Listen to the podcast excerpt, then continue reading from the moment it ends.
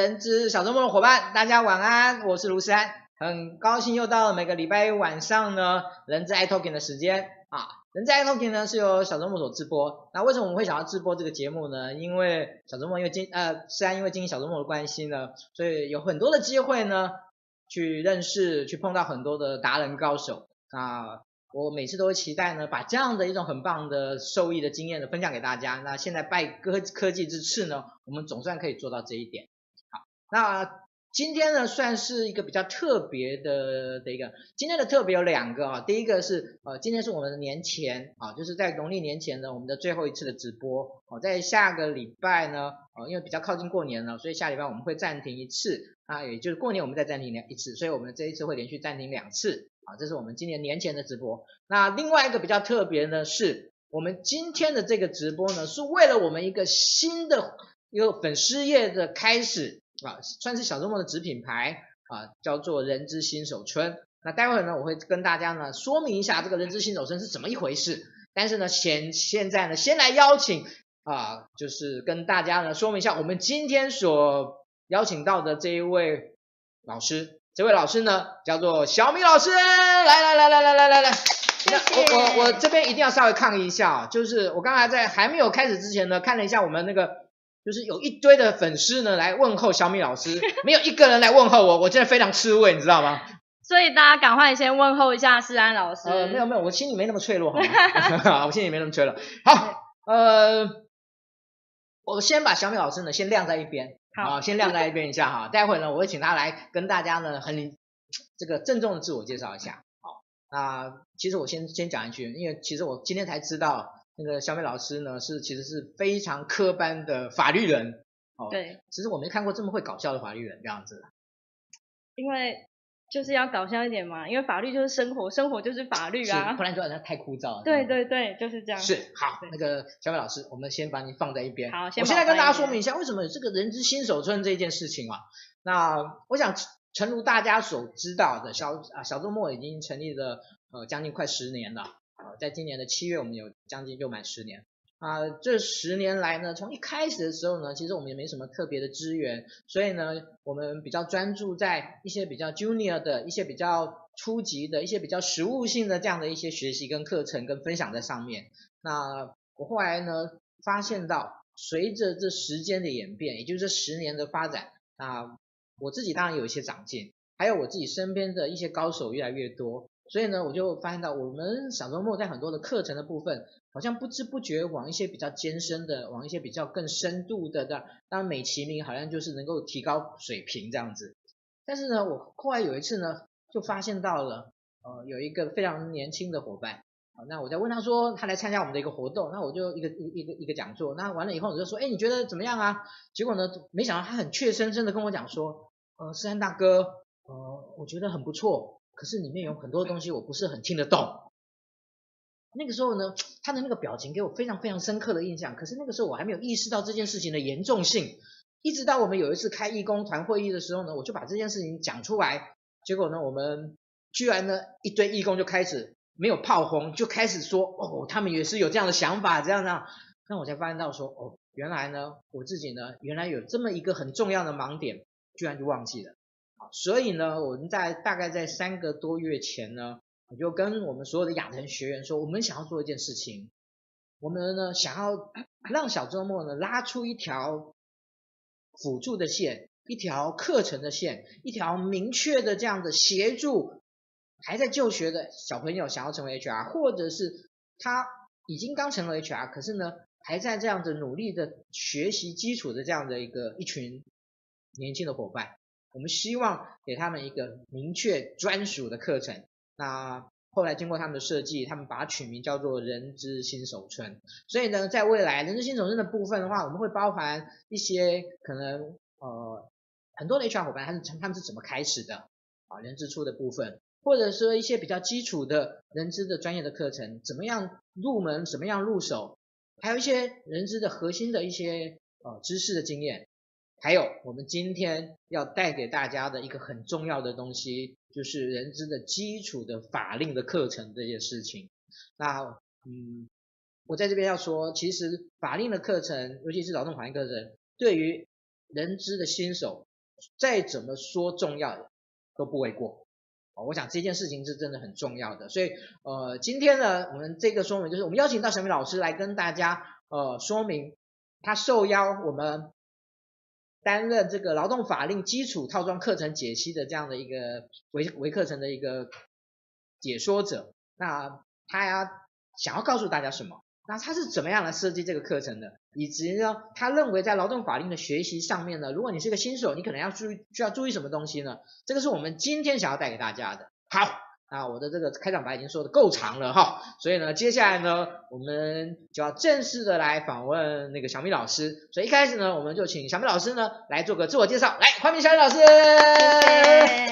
小周末的各位伙伴、好朋友，大家晚安。对，很开心，三哥今天就是呃找我来跟大家分享一下，就是关于新新的 HR 或者是呃不管你是不是 HR，反正你有可能很想要学习劳动法令的一个课程的这样的一个。呃，情形下，那我们应该要怎么样来学习这个部分？不过我今天没有要上课哦，我今天单纯的只是来跟大家先讲解一些概念这样子，因为毕竟呃很多人觉得法令法令这件事情对他们来说是一件很困难的事，但我还是要强调一点，刚刚我说过了。法律是生活，生活也是法律。其实任何的法律都在你的生活之中。比如说你要去 Seven Eleven 买东西的时候，这时候会不会有法律的问题呢？一定会，因为你可能要去跟他做结账，这时候可能会有买卖契约的问题。好，我没有点扯太远了，我只是要跟你讲说，劳动法律跟呃，因为我们毕竟也都是劳工，虽然我们呃可能在公司是人资单位，但是是资方代表，但是我们其实也是劳工的本身嘛。那我们要怎么？在劳工在帮劳工跟资方这边做一个桥梁，这样子，我觉得这个可能是 HR 必须要学习劳动法令的一个很重要的一个原因。这样，那我先自我介绍一下，我刚废话好像也讲很多了。好，那我先自我介绍一下，因为很多人有些人已经知道，因为呃我自己本身也有在上一些课程，这样子，就是有在劳动部的职训局，那当然还有一些。呃，教一下业界的 HR 的一些人劳动法令的部分，这样，所以很多人对我并不陌生，但我相信大部分的人还是对我很陌生的啦。那我现在先自我介绍一下，刚刚思安哥有介绍，我是科班法律出身的，没有错，我是辅大毕业之后呢，呃，在东吴又念大陆法律的研究所，那很标准的法律人，但是我自己觉得我完全没有法律的那个样子，这样子，原因是因为有可能是我自己很喜欢跟人接触这件事，那从包括以前。我呃在从事法务工作，因为我是法务出身嘛，然后银行法务出身，然后又在律师事务所也当过法务。那再来就是说，也在企业当过法务。那当了法务之后呢，因缘机会之下，就进到了呃人资的一个背景里面。一开始的时候也是吃了很多的苦头这样子，因为对我来说，我并没有 HR 这么专业的一个背景，我有的可能只是法令，法令的这一块的思维逻辑这样。不过还好，就是大学或者是研究所的这样子的训练，让我呃在从事每一件事情的时候是比较会有逻辑性的这样。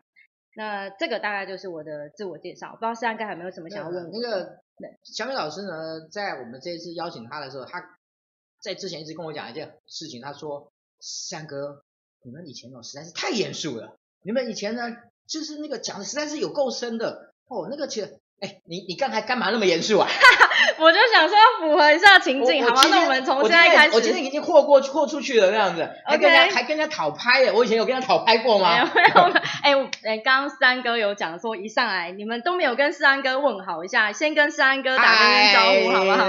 对，好好。哎，那个各位，呃，今天呢，每一次我都会忘记讲一件事情呢，今天呢也不例外，一样照样犯就是错，叫做呢。如果你觉得我们今天呢这个课程呢非常的棒，直播非常棒呢，请赶快帮我们分享出去。我、哦、今天为什么干嘛要拉尾音呢？没事，对不对？好，那另外呢，你有什么问题呢？待会儿呢也可以提出来问。好，再怎么刁钻古怪的问题，我们今天今天不刁钻不古怪不回答，好不好？OK，没问题。对对，所以你们尽量问、啊、我，OK，我扛得住。对对对对 对，千万可以。虽然说他今天听说他今天。对，我今天他今天那个下颚骨出了问题，那这是这是学名吧？对，学名，对，二二关节，二关节这样子。好，呃呃，我我们搞笑完了，好，好。但是呢，其实我们虽然那个提纲呢是非常的严肃的，但是我希望用一个比较搞笑的方式来回答的。好，那个其实我们都会说呢，劳动法令很重要。我们刚才讲，好，但是对劳动法令来讲的话，对 HR 而言呢，它最大的价值是什么？我我需要一个搞笑版的答案哦。加薪。好啦，这个不一定啊。为什么？为什么？为什么？这个没有，这不一定，但是有可能。我先推演给你们一次，推演一次给你们看。但是我觉得这个呃，法令的最对于人资最大的价值，它其实我自己看起来是分为两块，一个是对于公司的层面，是对自己的层面。那在公司的层面，为什么我刚刚说有可能会加薪？你想想看哦，如果你的劳动法令很熟，你看现在劳检这么多，你。如果你劳动法令很熟的时候，你势必会应对得很好，对不对？这时候呢，老板可能就会觉得哇，你的专业怎么这么够之类的，那你有可能就会呃无可取代。我觉得这这一点还蛮重要的，就是无可取代这件事情，因为你有可能相较于其他的一些职务上来说，你的专业性是比较高的这样。对，那至于个人本身的部分，我觉得第一个，哎，前呃，三哥，你知道我们那个。人在在世一辈子一定要结交的三种朋友是哪一种？哪三种吗？这个医师、律师、会计师啊。对，没错，对。但是这两年呢，为什么是这三个？你知道吗？呃。大概知道，可是要好，那我来跟大家说明一下，对，对，这是我们以前在念书的时候，老师常对我们讲的话。医师呢，是因为你知道大家人都会生病嘛，对不对？所以一定要有个医师的朋友，这样子你随时都可以问他。像我这个二关节今天出了一点状况，我就是问了我医生的朋友，这样，那他就有跟我说了一些状况，那我就哦，大概了解为什么是发生这样的事情，这样。那会计师你也知道啊，如如果你是自己开公司，一定要会计师帮你做个账嘛，我没有说做假账哦，就是做个账嘛之类的，所以你一定要有这一类的朋友嘛。那至于律师的话，不一定用得到，但是你也知道，现在那个法院的生意都还蛮好的，而且现在大家可能有时候情绪会比较紧张的情形下，可能三不五时就会有发生一点点冲突这样子，那可能就需要律师的朋友这样。那为什么我要讲这个呢？是因为这两年呢，我看过一篇报道，就说现在除了这三三个三种呃职务想要要结交的朋友之外，还现在多了一种，就是我们的 HR。为什么呢？因为现在大家都知道，因为资讯很发达了嘛，然后有很多的大家都会说有惯老板啊、惯老板之类的。那我们要怎么应付惯老板呢？可是我们可能对法令也不是很熟悉啊。这时候如果你有一个法令很强的 HR 朋友，这时候一定可以帮助你。不管是要拿到资遣费啊，或者是用什么方式之类的这样，所以对于 HR 本身，不管是对于公司或者是对于自身本身来说，其实我觉得都还不错。比如说，申安哥，我再跟你讲，我自从学了劳动法令之后，我跟你们讲一个故事，就是在我很小很小的时候，就是在大学的时候呢，因为我有呃接到了一个摄呃拍影片的工作啦。然后呢，他其实是在帮一个大学，就是环境啊，然后做一个类似像是一个广告的袋子这样子。然后那个我那个年代啊，大家就不要讨论我是哪个年代，反正就是在我那个年代。所以那时候就已经当过主持人了。也不是主持人，是就是 model model，就是不是是 model 而已这样。然后他他其实我其实说穿了，我就是个比例尺好吗？就是 就是因为你要我背景背景，对对对。然后呢，后来那个导演就跟我说。他说：“诶，因为他可能我们可能有拍游泳池啊，拍学校的教室啊，拍学校的健身房啊之类的这样，那我可能就是要上去当个背景这样，所以那个时候导演就跟我说：‘哎呦，那个同学，你的腿还蛮长的哦，哎，很适合就拍摄这次的主题。’但是，我从头到尾都没有看到你张开眼睛过，你眼睛怎么那么小？对，好，这时候我心里面好像被插了一把刀。”我后来学了劳动法院之后，哎，你知道他这样没有就业歧视法的问题吗？我这样子被歧视，我眼睛小又怎么样呢？是不是？好，但是没有问，没有关系，因为还好那一次我是只是当背景当比例尺，所以也没关系嘛。OK，好，但是你就可以知道说，哦，原来这个部分是跟就业服务法的呃就业歧视可能有一点关系，有一点关联的这样。对，所以我觉得在于呃人资最大的价值大概就可以分这两块，就是对于公司的价值跟对于自身的价值这样。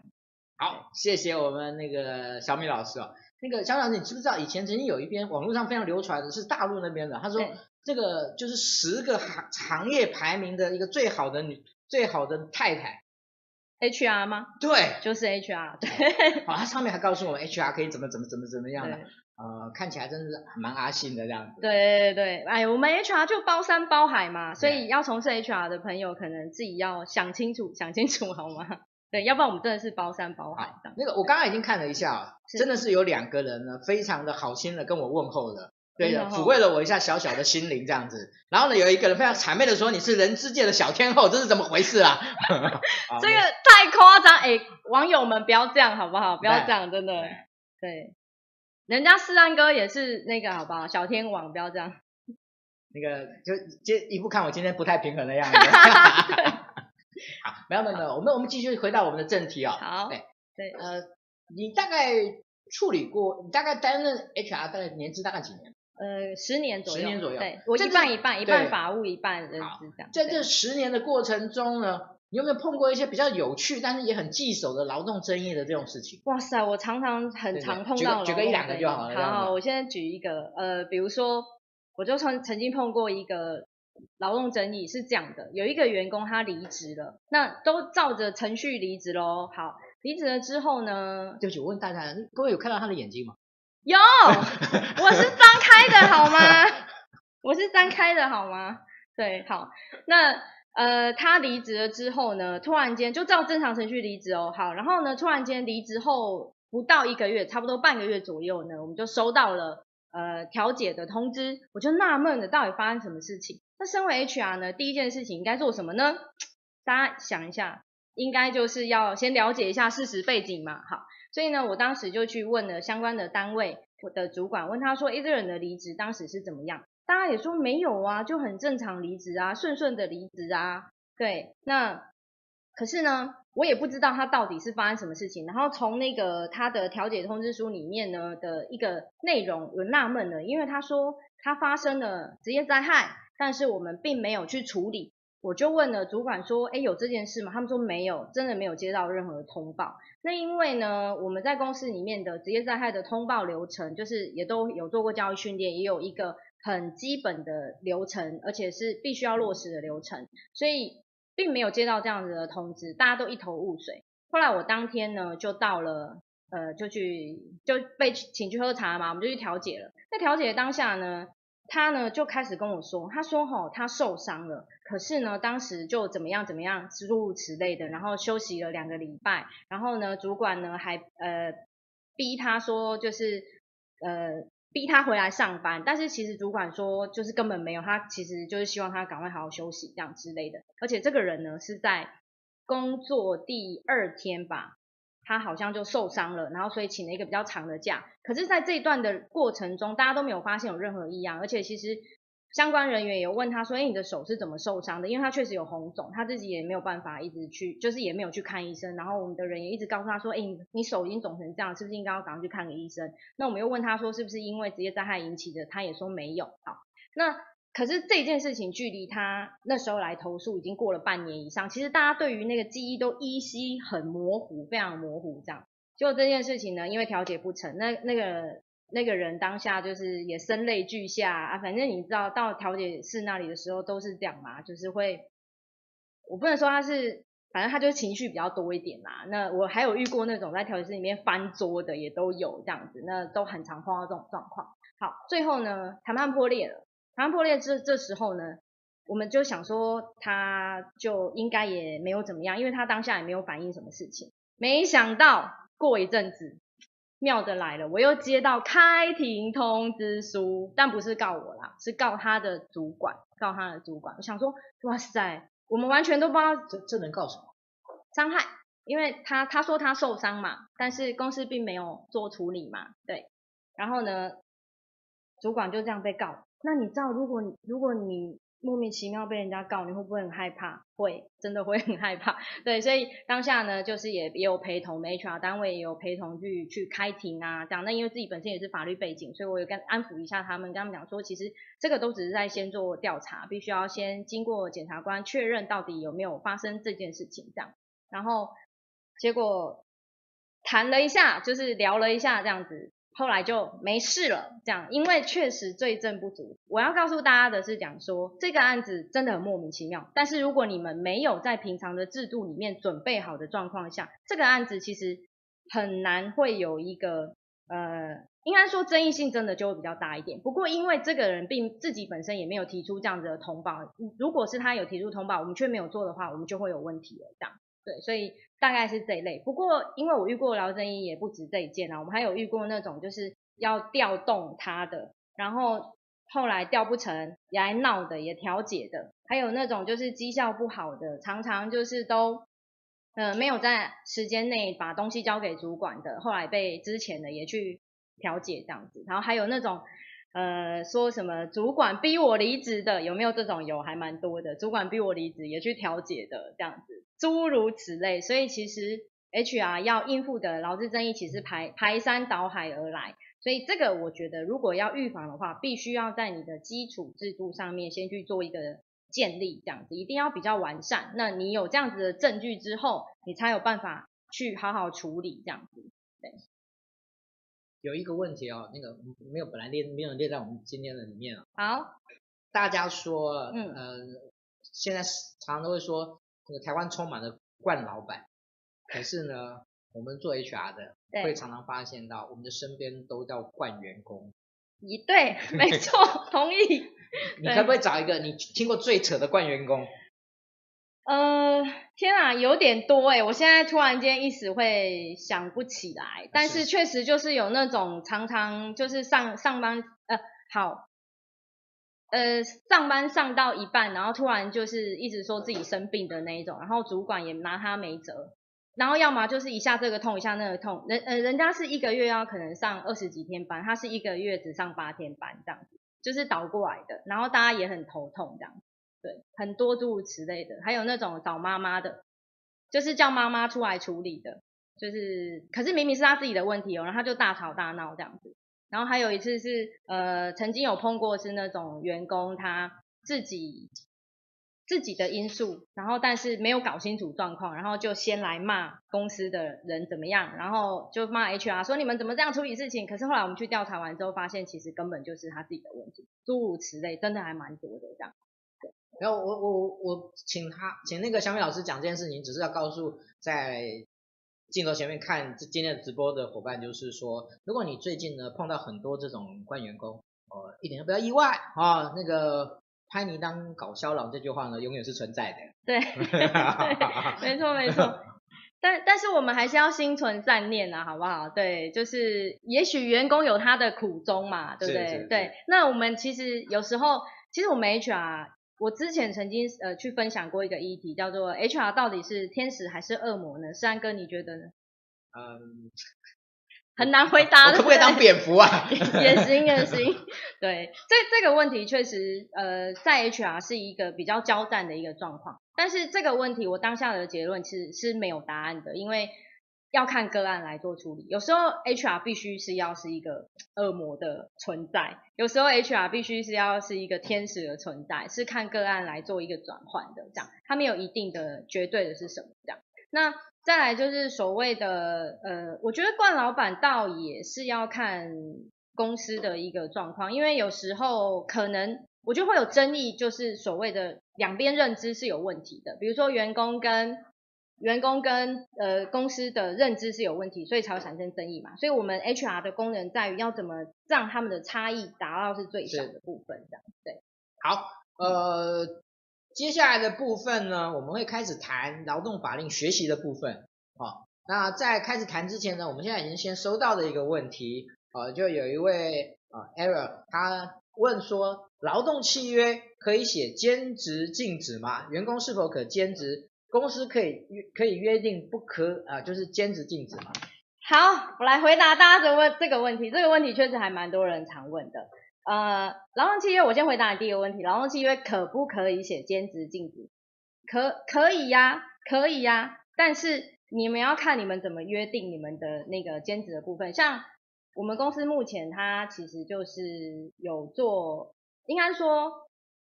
我们不建，原则上是不能兼职的，但是如果你有透过申请，因为有可能是你兼职的产业不在不再是同一个产业的范围内，是可以允许被申请的这样，所以还是要看你们公司是怎么样的操作的一个方式。对，那员工是否兼职，这个公司可以约定吗？可以，我刚刚也说了，其实契约自由原则嘛，那当然就是你们双方协议签好的这个劳动契约之后，当然就必须要去遵守这样。我不知道我的回答有没有回答到这位朋友的问题。OK，对，好，我们先简单的回答这样子。那接下来呢，我们就开始谈呢有关于劳动法令学习的部分。好，那我想呢，先一开始先破题，就是一个人一个 HR 一个一个 Junior HR 开始学劳动法令的时候，要注意的关键点是什么？关键点吗？嗯、你是说呃，就是他刚开始要开始学习，他开始要呃初学劳动法令的时候要注意的。有哪几个东西是非常要非常非常要小心的？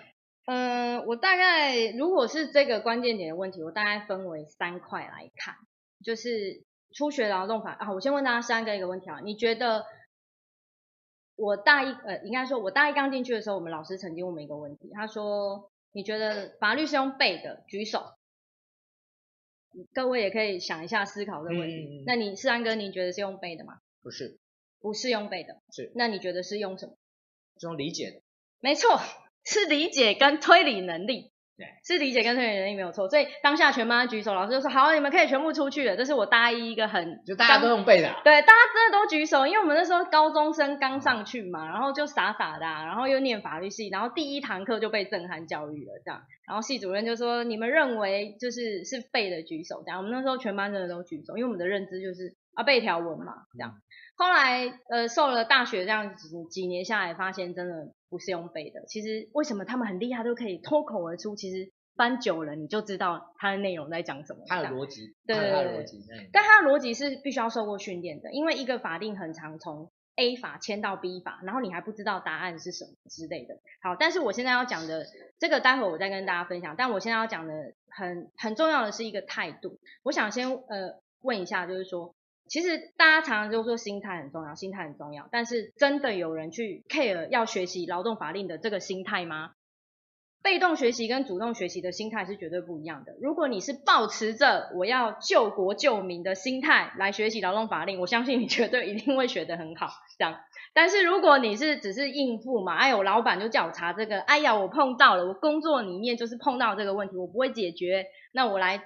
学习这个部分，可是我可能学完我就忘了。那我可能也有，我曾经有碰过那种，呃，因为业界的 HR 都会问一些问题嘛。那我曾经他也问我说，哎，小米老师，你那个那个加班费怎么算啊？这样，我跟你讲，我当下听到这个时候，我我想了一会儿，我还是有回答他哦。但是你知道吗？我想了一会儿，我就会想说，哎，你知道现在那么发达，现在的资讯那么发达，你加班费，你到底有没有学习的欲望，还是你只是？呃，我觉得开口问人家是一件很棒的事情，但是前提是你有没有先让自己是有努力过的。比如说像现在，像曹老师，曹先生老师他也很常发文嘛，对不对？曹老师在线上哦。曹老师，曹老师，对，对，曹老师在线上，对，就是也很常发文。我觉得就也可以常常去看这一类的文章啊，对不对？或者是哎，申以轩律师他也是很常在在发文这这一类的状况这样，其实都很容易查得到，所以。我常常在想说，会问这么简单的问题的 HR，不是不行问，而是你自己自身有没有先学习努力过。所以我觉得心态很重要。你是主动学习还是被动学习，这也会影响到你对于劳动基准法它的熟悉程度。好，这是第一个。那第二个的话，我觉得灵活上，在呃法令的应用上面，你要怎么灵活？其实法律是死的，可是我们 HR。像像因为我比较擅长劳动法令这一块，我可能就因为法令是死的，它就是很固定的一个法令，那它就定死在那里。那你要，但是企业你一定要，你一定是不可能，我不能讲不可能，不是不是这样，是要合法合规嘛。企业要合法合规的状态下，你要怎么突破这个这个关口？所以如果因为这个部分，你就必须要很熟悉劳动法令之后，去找到了一个出口嘛。对，那这个叫做灵活运用。像很多人都很会法令，都我常常都觉得很纳闷。我自己念法律的，或者是我们常同学律师们都不敢说我们在法律里面是一个很很专业的部分的。可是很多人都会觉得他是很熟悉法令的，可能他念了一条法令，他就觉得对，就是这样。可是你们不知道，法令其实有很多解释的。它可能有有目的解释、立法解释，然后文艺解释，或者是历史解释，诸如此类很多解释。它是依照每一个个案可以去解出解释是出不同的东西这样。对，那可是大家可能就会很死板板的，就是这呃看着这这一条条文，就觉得应该是这样，应该是这样。但是如果你是这样，你没有办法灵活运用在你的实务案例上的时候，其实。你在学习上面就会会遇到瓶颈嘛，会遇到瓶颈。那所以你必须要很灵活运用在这个法令的部分上面，然后结合你的实务。对，那我觉得我算还比较 OK 的是实务经验还蛮多，因为从事这么久以来，然后遇到了很多的案例，然后就可以从法令里面去做解套这样。第三个，我觉得初学者很重要的是，你必须要很有勇气。勇气呢？为什么呢？因为 HR 面临的是排山倒海倒海而来的。的这个这个状况。真的是各式各样诶，包山包海诶，对，你可能在，然后假设你是招募的人，你可能会遇到是面临到是，诶，我有没有歧视的问题？那我要在招募的流程上要怎么安排？比如说现在不能问血型啊，不能问星座啊，诸如此类的这样子。对，那你是不是懂这些法令？那你可能是薪酬的，你可能就要了解，诶，这些呃劳动法令里面的规定啊，工资怎么发或工时应该要怎么处理啊之类的这样。对，那。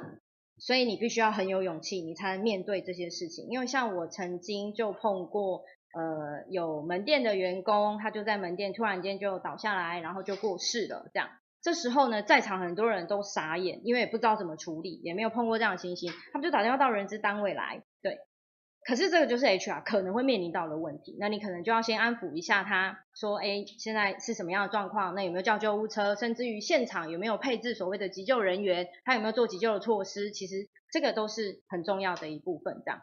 所以我给初学者要学习劳动法令要注意的关键，其实就是在你们的心态，还有你们是不是够灵活，还有你们是不是有这个勇气。所以你这样听完我讲下来，应该就知道 HR。不是人人都能当了吧？那个小米老师哦，在你讲到勇气这一点的时候呢，对，刚好就有一位伙伴呢在线上问了一个问题，跟勇气有十足的关系。他说呢，他是新手人资，是，然后呢遇到呢被老检的人员呢口语骚扰，他不知道怎么检举，他说怕呢被那个老检呢挟怨报复，他有什么自保的方法？嗯，显然他是，我觉得显然是。是一个男性的老检员吧，我觉得听起来应该是这个味道，因为 OK 对，好的，这个这这个问题真的还蛮古灵精怪的哈，但是这个我又觉得是非常重要的。哇塞，你们今天真的是毛起来考我了耶！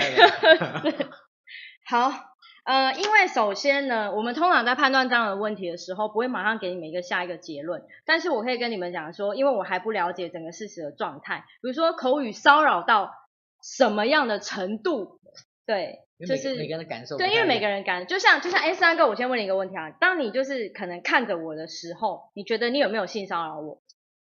哈哈哈，这个是一个法律上的问题。我一直往下看就是了。对，如果如果你觉得 好，就就我刚刚问了这个问题，问三哥的这个问题，其实取决于是我的感受度问题，不是世安哥看我的问题。不过当然啦，他如果居心叵测的时候，当然我还是可以感受得到嘛，对不对？对，所以。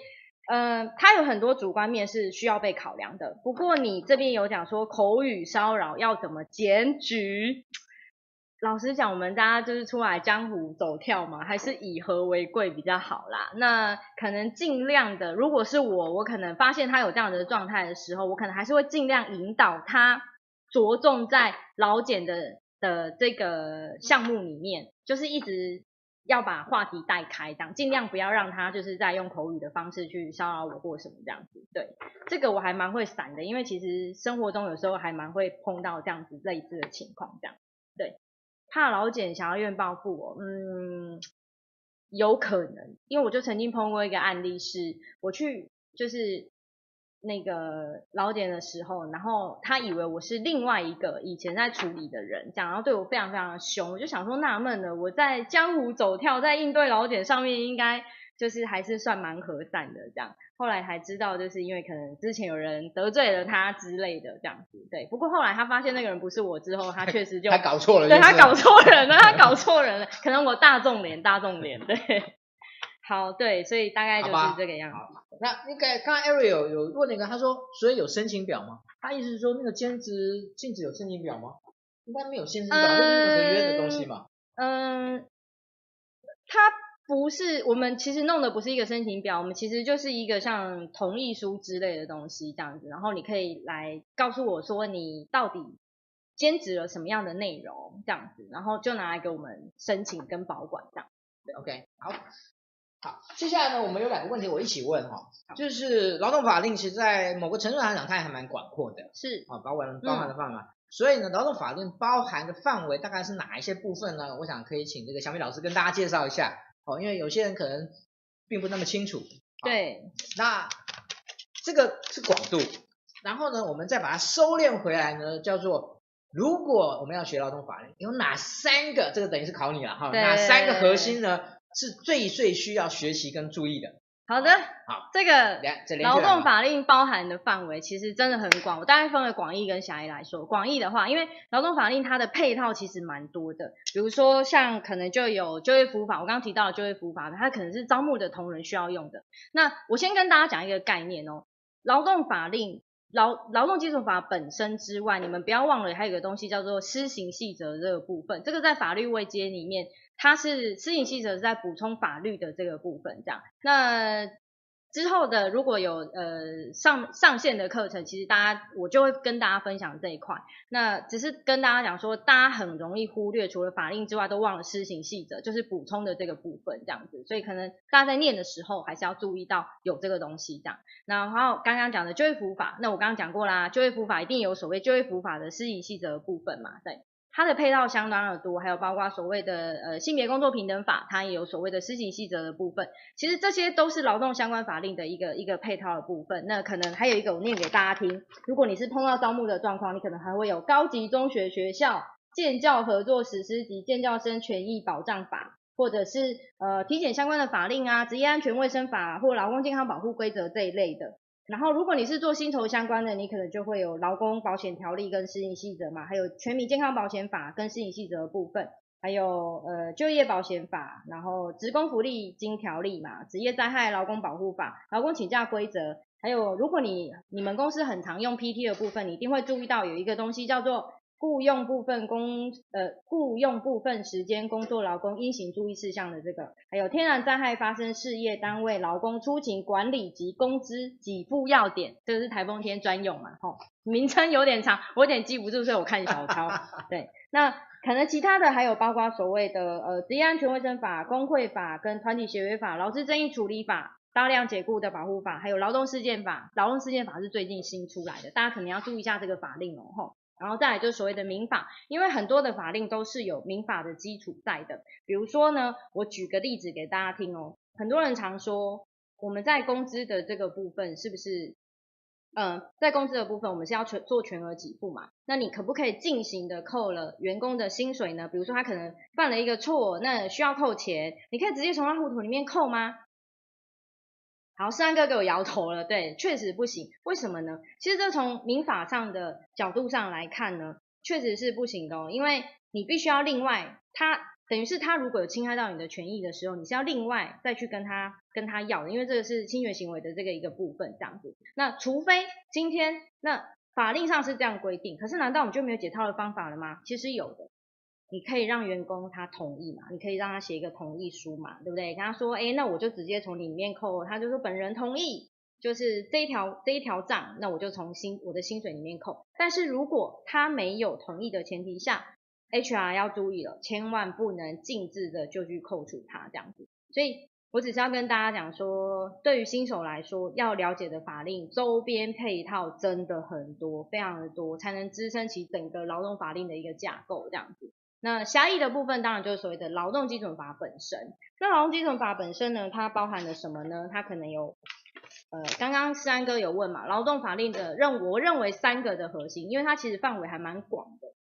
那我认为它的三个核心，第一个是你必须要搞清楚雇主跟劳工的关系是什么。比如说像我们常常知道的总经理这个部分，思安哥你觉得他有劳工关系吗？没有，好，三哥头脑真的非常的清楚，好，对，没错，堵路啊，没有，对，这是很基本，我也对不起哦，三哥，对，好，对，他真的是一个很基础的问题哦，我们大家常都知道，因为他是委任关系嘛，他是所谓的经理人的这个部分这样子，好，所以这个时候呢，他就不适用劳动基准法喽，他如果有发生一些问题，我们可能要回归到民法上来看这样，好，那还有包括有些人他不想要雇佣这个员工的时候呢，很多人会用承揽这个部分。对，但是呢，大家还是不要存着侥幸的心态啦，因为现在呢，按照法院的实务判决出来，他其实大家都说，如果你有事实上的支配关系的时候，他还是会被认为是事实上的员工。对，所以大家自己注意一下这一块，这样。好，那这个就是所谓的你要搞清楚到底谁适用劳动基准法这个部分，还有就是所谓这是人嘛，好，那我讲的是还有个是产业。什么样的产业适用劳动法令？有些产业是不适用劳动法令，像公务人员，他有适用吗？他就不适用，他就不适用劳动法令的部分这样。对，所以必须要先把主体搞清楚。那所以三个的第一个，我认为是主体，你必须要先了解。第二个部分呢，其实就是所谓的工资。那工资的部分其实范围就非常大啦，工资包含什么？其实劳动基准法里面都有呃系列嘛，比如说像奖金啊或什么的这样。那因为我们现在很多公司都会用很多不同的名目嘛，但事实上有可能它其实是工资哦，这样子对。所以这个也是我们新手 HR 自己要去呃认清的一个部分这样。那呃，工资它可能又包了很多啊，它可能就有一些基本的概念啊，比如说它要全额嘛，然后你要定期发放嘛，你要直接发放啊，还有你不得预扣嘛，我刚刚已经有举过这个例子了，还有你不可以有差别待遇嘛，不得低于基本工资嘛，大家知道现在知道基本工资是多少没？就是这两年调的比较快嘛，齁，还有就是所谓加班费的计算这个部分，所以工资这个议题真的非常的大，它算是整个劳动基准法里面还蛮重要的一个部分这样，然后劳检的时候确实在这一块里面查的真的比较凶。哦，真的差，而且他会一一毛一毛算了。我就曾经碰过，老检员他是那时候呢，以前那个年代比较宽松的时候呢，老检员还不太会去 care 你有没有很精准的计算到这样，所以那时候就用一点三三三三对三三去算。但事实上呢，其实很多人会用一点三四啦，但是有些企业他如果想要省一点成本的话，可能就很精准的用一点三三四来做计算这样子。对，所以。这个部分是新手老检员，呃，不是新手的 HR 可能自己必须要去注意的一个一个环节。那第三个的话，我认为比较大的一个核心，可能就是所谓的工时部分的这样。我常会跟那个学生玩那个终极密码，就是工时呢到底有什么呢？比如说会有八、呃十二，然后四十、四十六，就是诸如此类的这样，然后。你们应该就知道嘛，工时一天八嘛，然后不能超十二嘛，所以呢，不能超十二。按照逻辑来推算，你只能加班几个小时呢？就是十二减八，就是四个小时，这很很容易理解嘛。那四个小时的话，平日的部分就是前二就是一点三四，后二就是一点六六七嘛。其实你如果用这个概念去理解，你大概就可以很清楚的有一个脉络出来这样子。好，然后呢？呃，当然可能还会有变化题，因为我刚刚讲的呃四十就是一周四十嘛，这个 PT 都必须要遵守每一周四十个工四十个小时的这件事情。那呃像四十六一个月呢不能超过四十六的部分，可是这个有变化题哦，因为去年的法令有修正的嘛，就是说你一个月最长可以到五十四，三个月不能超过一三八，但前提是你必须要经过劳资会议的同意。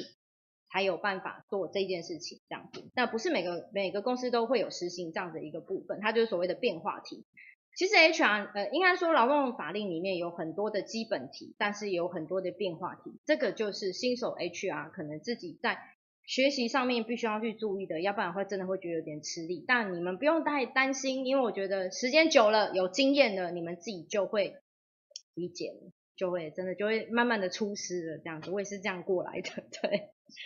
好，好，对，那个小美老师，那个现在呢，问题如雪片般 飞来，知道怎么这么多？对，我们有一位伙伴呢，就问说，哦，他叫贝贝尔，他说试用期可以约三个月，这段期间呢，要员工离职要付资遣费吗？定期契约的的的的契约人员最多只能一年嘛？好，跟那个我先就直接帮老师先讲，第一个，劳动法令里面，劳动法规里面从来没有试用期这三个字。是的。对，谢谢山哥帮我解说。确实，在劳动法令里面并没有所谓试用期。那你要约定几个月也行啊，你要三个月、六个月都没意见，好吗？我也不问你啊。对啊，但是通常不太会约一年啦，一年真的太久了，太久了。对，所以三个月这个部分，离职要付之前费吗？因为没有试用期，所以任何时间离职都是要付之前费的。那既然都已经提到之前，我就跟大家讲一下，之前必须要在前十天通报，是前十天哦，你不能算准刚好是第十天，一定要再往前一天，对，要不然你可能就会被罚款这样。好，定期契约人员最多只能一年吗？不一定啊，你只要他，但是因为定期契约法令规定他。只有四种嘛，比如说它可能有季节性嘛，它可能有短期性嘛，你必须要符合这些，那你当然就是可以约定，对。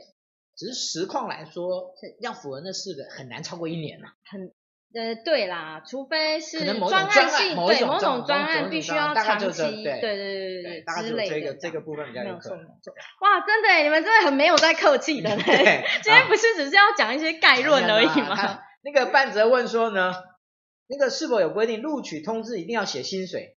他发现有一些公司呢没有写，只有口头录取跟这样说明。哎，这个应该不是法律的问题，这个是这个是 kimoji 的问题，不是法律的问题。对对对对，有没有规定要录取通知里面一定要写薪水？其实没有啦，但当然写了一定是会比较好的，因为表示其实录取通知呢，它它有一个比较特殊的性质，就是你等于是在这个部分里面已经先告知他说，哎，未来你的权利义务是这样，对对对对对对，它有点比较像是预先告诉你说是这个样子的，你可以在这时候反悔。因为当你看了，你觉得，哎，这个条件好像不是我当初当初谈的这样子的状态下，那你可能就是还可以再协商一下。因为等到真的进了公司，签了劳动契约，你就一切都定案了，完全就没办法改了，这样子，对。所以这个部分也没有规定一定要写啦，但是写的当然是比较好嘛，因为同仁他可以未来的员工当然可以有心理准备嘛，对不对？嗯。好，那个我们还有一些问题，但是我们先呢，那个我们的问题好像变穿插了，你知道吗？对呀、啊，对，我我们先把一个今天很重要、最后那个压轴的一个东西要跟大家做说明，就是我们今天人之新手村这个劳动法令的课程的讲。那未来呢，有关于劳动新劳呃劳呃人之新手村的劳动法令部分，我们是会放在我们的微学习平台。哦，所以呢，如果你要看到呢，美丽的小米老师 没有啊的精彩的内容，我眼眼睛小的小米老师，对，对是是小米老师，不是小眼睛老师，好吗？对，OK，好的啊，那就请你呢来申请注册我们的微学习平台。好，那呢，我想呢，今天呢，就有这个难得的机会呢，请你大家跟，那其实一开始是我给他出难题啊，我说虽然那么多东西，但是你可不可以录二十集？用这二十集呢，把劳动法令讲完，嗯，对，好，不然的话太多，我怕别人看不完呐，啊，二十集其实也蛮多的，虽然一集可能是十分钟到十五分钟左右这样子，对，好，那我们同样的，就是在您的设定里面呢，这个劳动法令的课程里面呢，它怎么样去配合线上的课程来学习？哦，就是他在研习的时候怎么样？他可能是不是买一本书啦，还是怎么怎么之类的？因为这边就有一个问题，他说，呃，有没有推荐的新手 HR 所要看的劳动法令的书？所以呢，这边你就要要看我的这个，呃，你推荐哪一本书可以搭配的看？好的，好的，好的，好的，OK，好。那我先来跟大家分享一下，就是未来新手村劳动法令课程的一个内容架构。那因为当时一开始的时候，呃，山哥他是其实是讲说这个东西哈，我们就是当微学习就好，也就是微学习是什么意思呢？就是呢，你呢上厕所的时候。没事就可以看一下，坐公车的时候没事就可以看一下。十到十五分钟有点长哦。真的吗？上厕所十到十五，哦，对，好像有点长。OK，好，搞不好是因为看了才会这么长啊。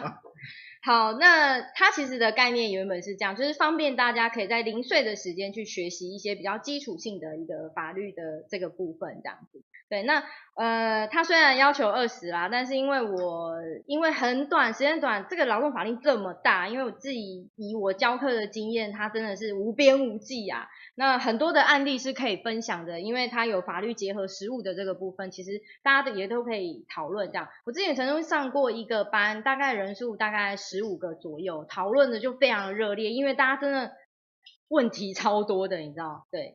所以，如果你要用二十集来说，其实不太够。但是我自己呢，又觉得可能让初学者学习的是一些我们很常碰到的问题。好了，就就这样，所以我就浓缩到了剩下十四集。那我可以跟大家讲一下，呃，大概的一个分配的方式。那我通常呢，就是第一一开始的时候，一定会让初学者去了解一下法律的概念是什么，比如说。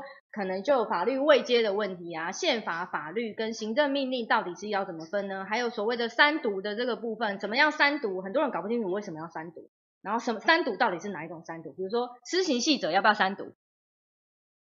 不要，不用。好，三哥本来给我点头，后来又摇头了。好，对。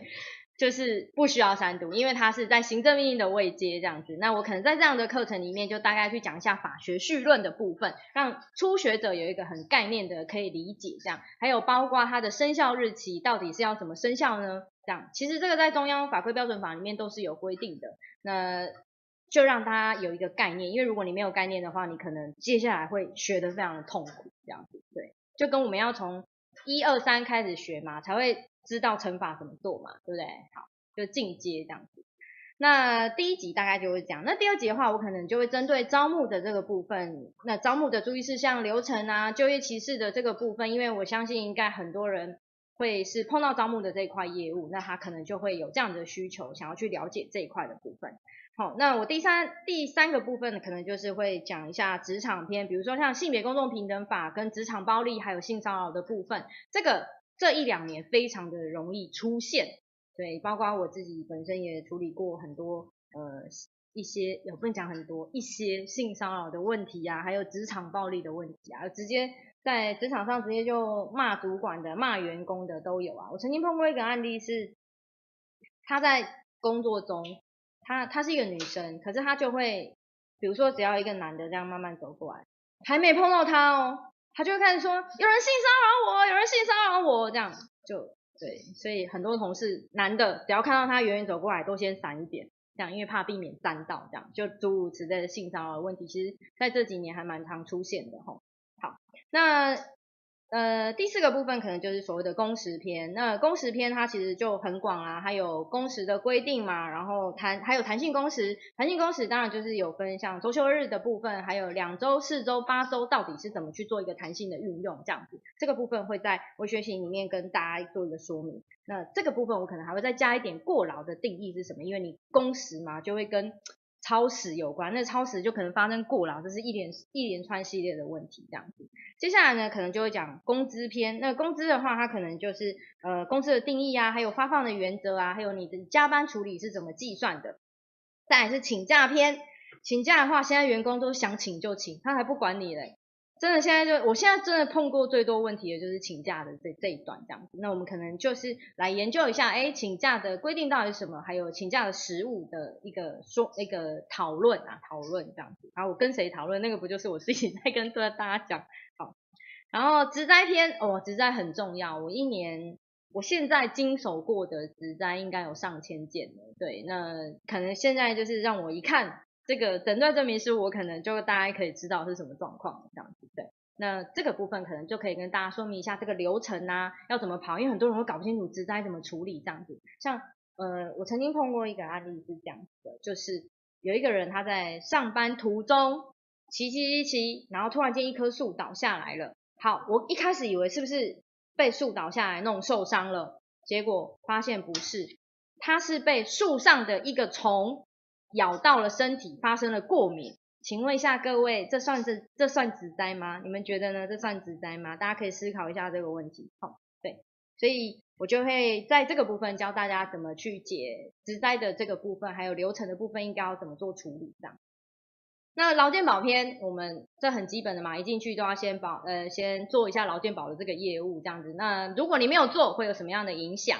这个肯定又跟大家说。再来就是所谓的退休。那退休，很多公司真的以很多资深的员工，我们就很感谢他们，就是为公司的付出。那当然，在退休的这一段，我们一定要熟熟知这个法律，让他们可以好好的退休这样子。好，最后一集呢，就是在讲离退的管理篇，就是要好聚好散嘛，日后好相见嘛。对，所以离退的流程、资料的保全，怎么样防止劳资的争议，这个部分就会在这一集里面做说明。所以大概就是这样子的一个配置的方式，这样。好，那要怎么搭配线上的学习课程呢？就是我先跟大家讲一下，你们初学者呢，一定要有一个认知，就是，呃，第一个要先有一个正确的心态，这是我刚说过了。第二个呢，就是你可以多多的跟人家讨论，其实用讨论很多的案例会刺激。我那时候在带我的。之前他带我下属的时候，其实都会让他们去互相讨论他们彼此之间的案例，因为这样才能很快速的成长。就我觉得当 HR 就很像在练功打怪一样，你知道，每天都有很多不同新的任务，然后你要怎么让你的就得到很多的技能之后，然后才有办法打败大魔王这样子。对，他就是每天都有不同的考验这样。对，所以。可能跟别人讨论，或者是参加读书会。现在很多 HR 的读书会，那他会教你说，哎，这个法令的部分是可以怎么做处理啊，案例的分享啊，这样。然后还要买对适合自己的参考书。我个人呢是用，我个人呢是用这本，这样我好像在帮那个。不会啦，陈老师那个我还蛮那个这本书大家公认的，对对对。就是沈以轩律师的这一本。那我会用这一本的原因是因为呢，沈律师他在里面其实除了法条的部分之外呢，他还是会做很多的一个说明这样子。对，他会做很多的说明，所以我个人是用这个还用的还蛮顺手的啦。对，那。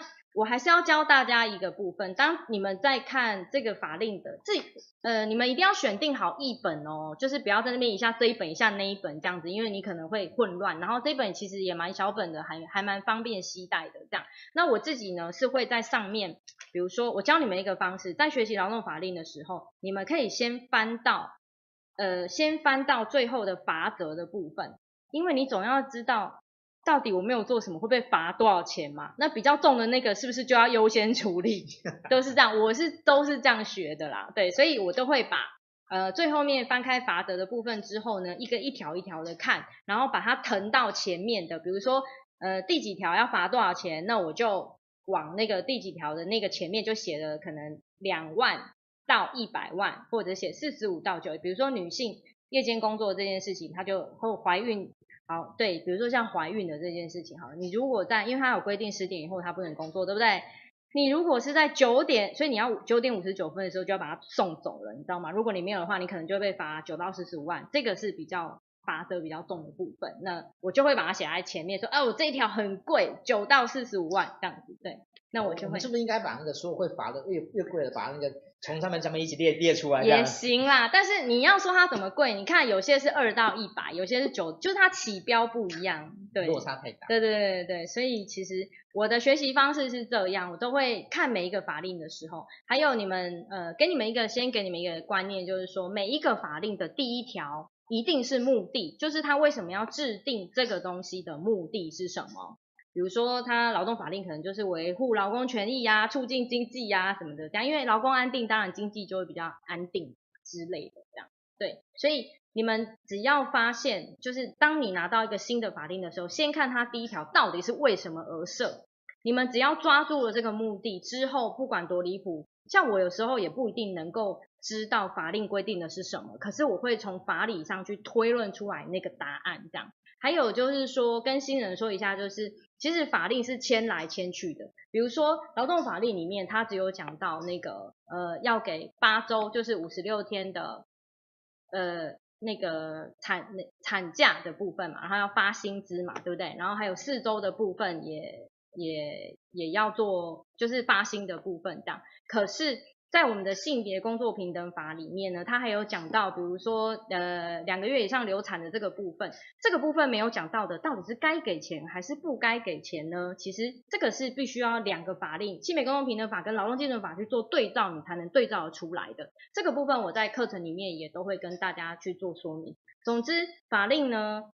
不是大家想的那么简单，就是看过法条就是这样，它其实会迁来迁去，迁来迁去，所以大家不要被法条的字面上的意义给迷惑了，因为它除了是法条之外，那你可能还要参考的还有所谓的韩式，所谓的韩式是什么呢？韩式，他们韩式让大家看一下，两个字的韩式是长这样，韩式。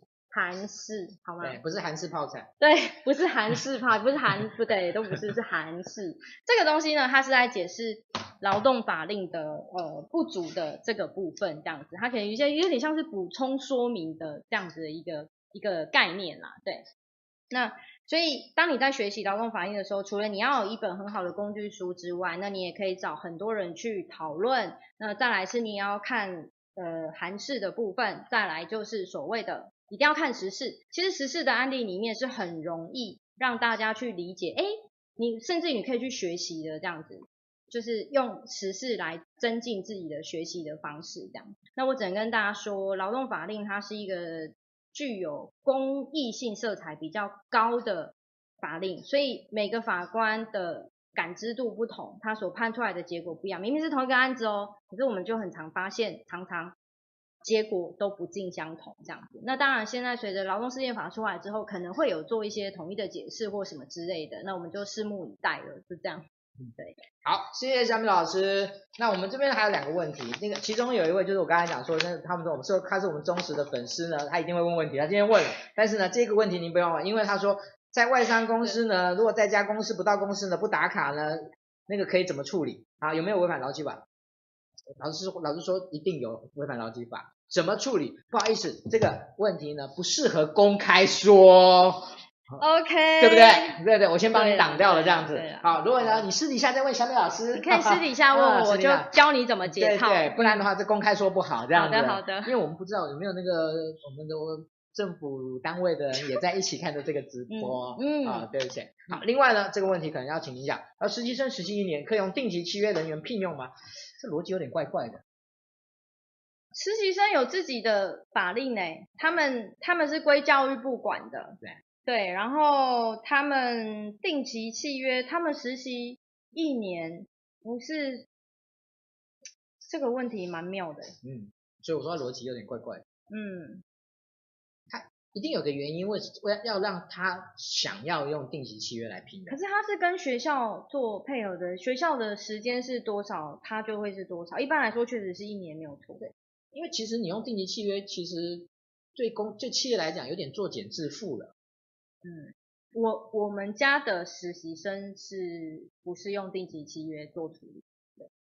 对，应该说我们家也没有定期契约啦，我们家几乎都是不定期契约。我我目前没听过这样子。嗯，好，OK，嗯，其实我们今天的时间已经超过了，但是呢，我想大家呢，应该就是在线上的热度其实是没有消退的，所以大家呢真的是很捧场这样子，所以呢，我们继续呢把那个最后还有一那个一个问题呢走完。这个问题叫做那个小米老师，请问一下，对，今天我们是人资新手村，对啊，想要请你呢，对于我们这些呃未来呢会看这个直播、看这个这个录播的那些人资的新手呢，你会给他建议什么事情，在有关于劳动学习这件事情上面？好的，这个问题我，我已经恶心到这种程度了，这样子。好，山哥很今天很配合我，谢谢谢谢，对。因为我有反应说，哎呀，你们之前的那个平常我都太太严肃了，对，对对好严肃哦，这样子，对，对好。我我其实有一个非常非非常那个那个翻你的心这样子。有有有有，世安哥的心里住了一个大男孩这样子，对，对，所以他今天就陪我玩了一下这样。好，那我跟大家分享一下，就是对于 HR 新手 HR 有没有什么想要建议的事？第一，第一件事，我觉得你们要先认识一下自己。因为其实我身边也有一些 HR 的朋友，可能从事了很很多年的 HR 之后，然后跟我说，我不想做这个，然后我我因为我从他们眼神里面已经看不到激情这件事情了，这样，所以因为 HR 刚刚我们刚刚也一路分享过来，它是排山倒海而来的问题，各式各样的问题，对，所以如果你没有勇气，没有足够的勇气，或者是你没有 HR 的基本的特质，HR 确实本人。本身需要一点一定的特质，比如说你很喜欢跟人接触，那如果你本身不是这样的人，我建议你不要来做 HR，因为 HR 就是跟人做接触，全世界最复杂的就是人的这件事情了。对，你如果可能是呃像财务，他可能面对的是数字，他像资讯可能面对的是机器或者是一些程式，这些他都不需要面对人的。可是如果你本身呃，想要从事这个部分，你必须要对人类的情感有一定的认知，这样子，对。所以，如果你自己的特质评估下来，可能不适合做 HR 的状态下，我建议你就不要直接就踏进来了。那当然，如果你是想要尝试看看，诶，你也不知道到底会不会成功，那你可以先进来试一下，然后差不多做了一段时间，你大概就可以知道自己适不适合。不过也很难说，因为我身边很多朋友也是后来发现，发现自己不适合做 HR 这样。对，这是我觉得很重要的一个部分，是你必须要先认识自己，然后再来是我刚刚讲的态度很重要，你肯不肯学习的这件事情。HR，我一直觉得 HR 是一个很专门的学科，可是如果你自己没有一直不断的充实你的知识跟尝试的时候，其实很可怕，你会让自己陷于一个哈，明明都已经走到很前面了，结果你还停留在后面的这样一个状态，那这时候可能会对组织是有点影响的，这时候你可能自己需要注意到这一块的。再来，最后呢，我可能要建议大家，就是你的态度决定你的行为，这是很老生常谈的话，就是就是你的态度决定你的行为，你的行为就是有没有积极的这件事情，会影响到你的能力，因为你如果很积极的在学习或什么的，你的能力可能就会相对比较好。我通称这个叫做 MBA，但不是课程哦，好吗？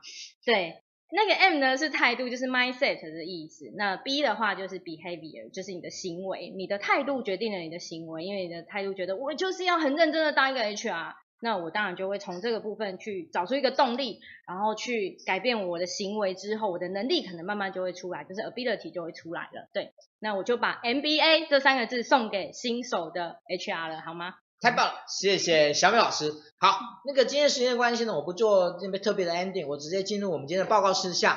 好，那真的每一次我们都要非常感谢新网红直播工作室呢，给我们在技术设备上面的协助跟指导。好，那在这边呢，呃，其实我们这个有关于那个年前的课呢，其实已经都差不多了啊。这个礼拜五还呃，这个礼拜五还会给 HRBP 的课啊，但是呢，据说也已经大概招生结束了啊。那在年后呢，我们有一个非常大的活动，在二月十六号，我们有个数位招募论坛。那也非常感谢大家的支持呢，我们才那个露出两天呢，其实已经现在已经快要报名额满了。哦，那个本来我们是五十个义工的名额，一百个那个一般的名额，结果呢，那个一百个名额今天已经额满了，所以我们后来呢就把义工的名额调整了一下，所以调成一百二十对三十这样子，但是。目前我的我看了一下，其实已经已经几乎是快额满，那真的很感谢大家，呃，那我们在二月十六号的时候呢，我们可以在那边呢听到非常棒的一些一一些分享。